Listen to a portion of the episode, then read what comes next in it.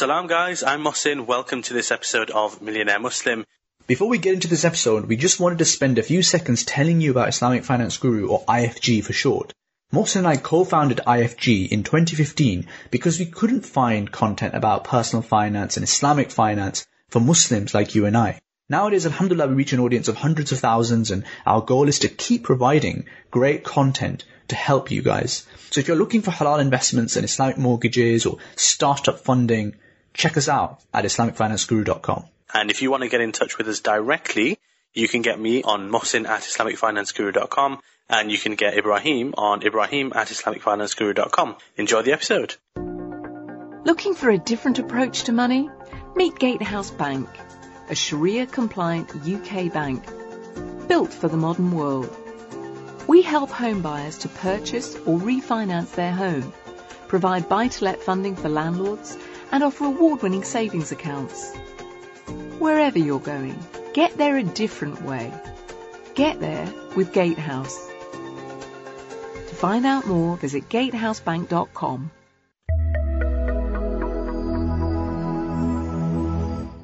If you're like many of the people that we talk to regularly at IFG, you really want to invest your money because you know that otherwise inflation will eat at your money every single day. You also know that if you could invest reasonably well, in about a decade's time, you will have easily doubled your money. But you're not silly. Most people don't invest because of four key things. You don't invest because an investment company that you've come across, which says it's great, you don't really know if it's telling the truth. The second thing is, is it actually halal, Sharia compliant or not? And how do you work that out? Thirdly, let's say you've got great halal investment companies to go for. How do you actually decide how much to put in each of them? Because you don't want your allocation decisions to end up causing you a lot of headaches later down the line. And finally, investment isn't a static thing. It needs to be dynamic and it needs to be updated depending on the market situations. So where can you turn to to get that ongoing education and update from? So in this video, I'll be talking through those four key concerns because I had those four key concerns as well when I started off investing a decade and a half ago. And in this video, I want to share the lessons from my own journey and how I overcame each of those four areas and what you can rely on to address each of those concerns as well. So let's dive in. Look, the key thing with a good investment company is the people behind it.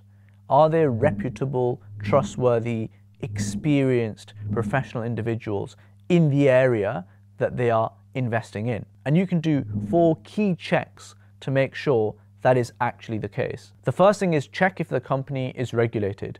Not all companies actually need to be regulated, but the way that the company answers your questions will give you a really clear sense of how thoughtfully they think about customer protections. The second thing that you should look for is how reputable and trustworthy the people are. Look at the profiles on their company website. Look at their LinkedIns. Look at the social media presence and the digital footprint that the website has and the company has online. Have they been featured in any mainstream newspapers? Look at all of those things in the round. And sometimes you might find large companies in particular, they may not necessarily have the person on the website in their About Us section. You can still do a little bit of digging and find out these people. So what you do is you go into the privacy policy and there you will see the limited company's name. And then you take that limited company's name and put it into beta.companieshouse.gov.uk, which is the UK website for all the companies in the UK. And there you'll see the directors listed and then you can Google those directors' names and you can look them up on LinkedIn and other places. So that's a really good way of looking into the company in depth.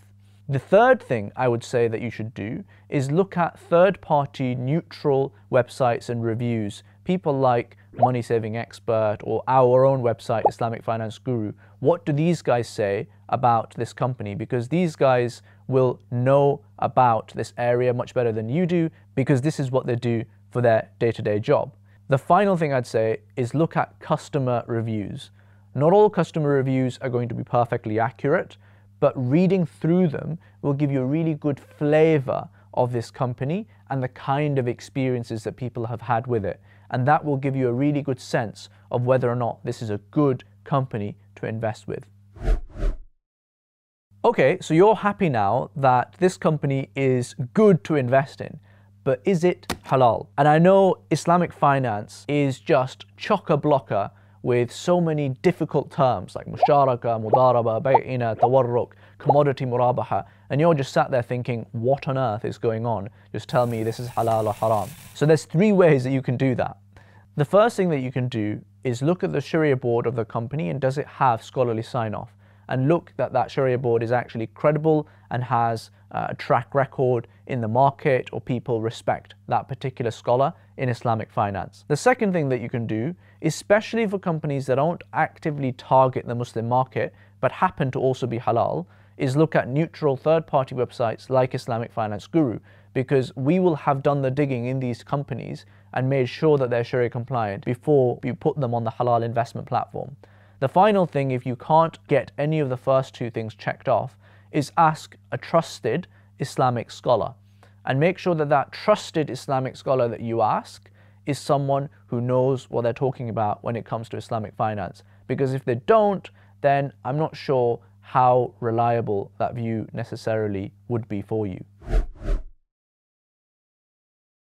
So now you know halal, good investment companies to invest in. But how do you allocate between all of those people? Because what you don't want to do is in your allocation, you might give it to a great company, but it doesn't suit your risk appetite or your goals.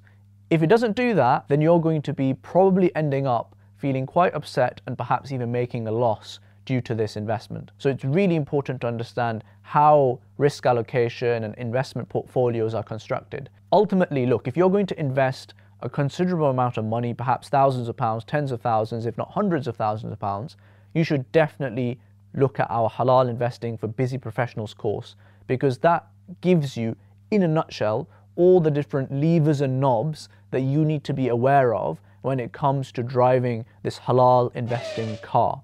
The course opens three times a year, so you should subscribe to our website and you'll hear first when it reopens, inshallah.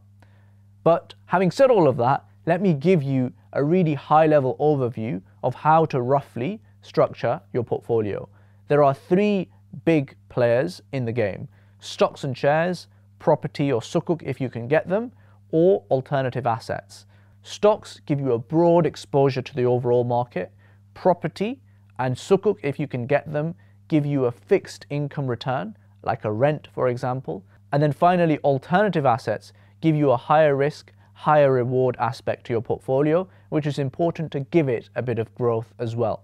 So, for example, a 40 40 20 split between stocks, property, and alternative assets could be a middle of the road allocation for your portfolio. But this may not be right for you because different people have different risks, different goals, different durations in terms of how long they're going to be investing. And all of these things and a few other factors come together to make sure that you are investing in the appropriate manner for what you need to be achieving. So definitely do look into that course and also do your research around this whole space.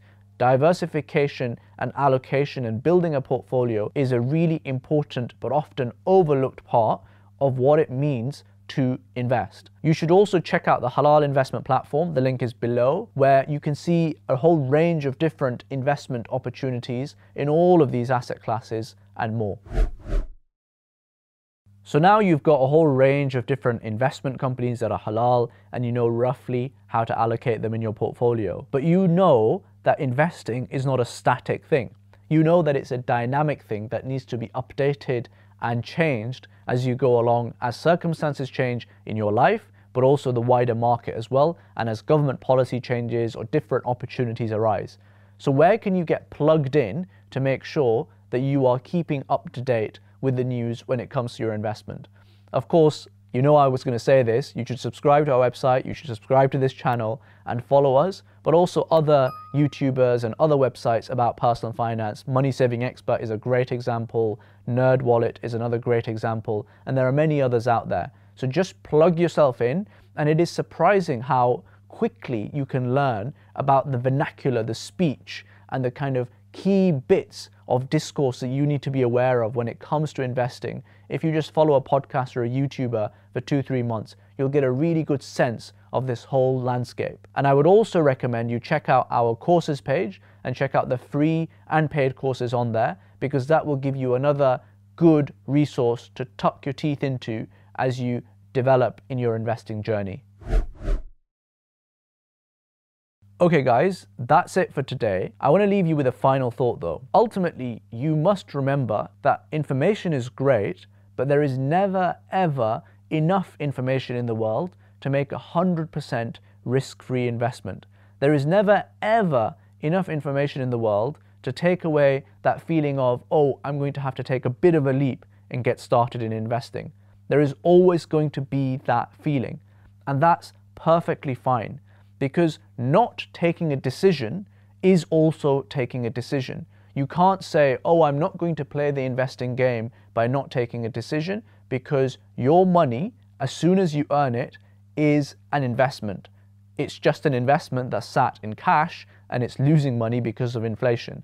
So you have to make an investment decision.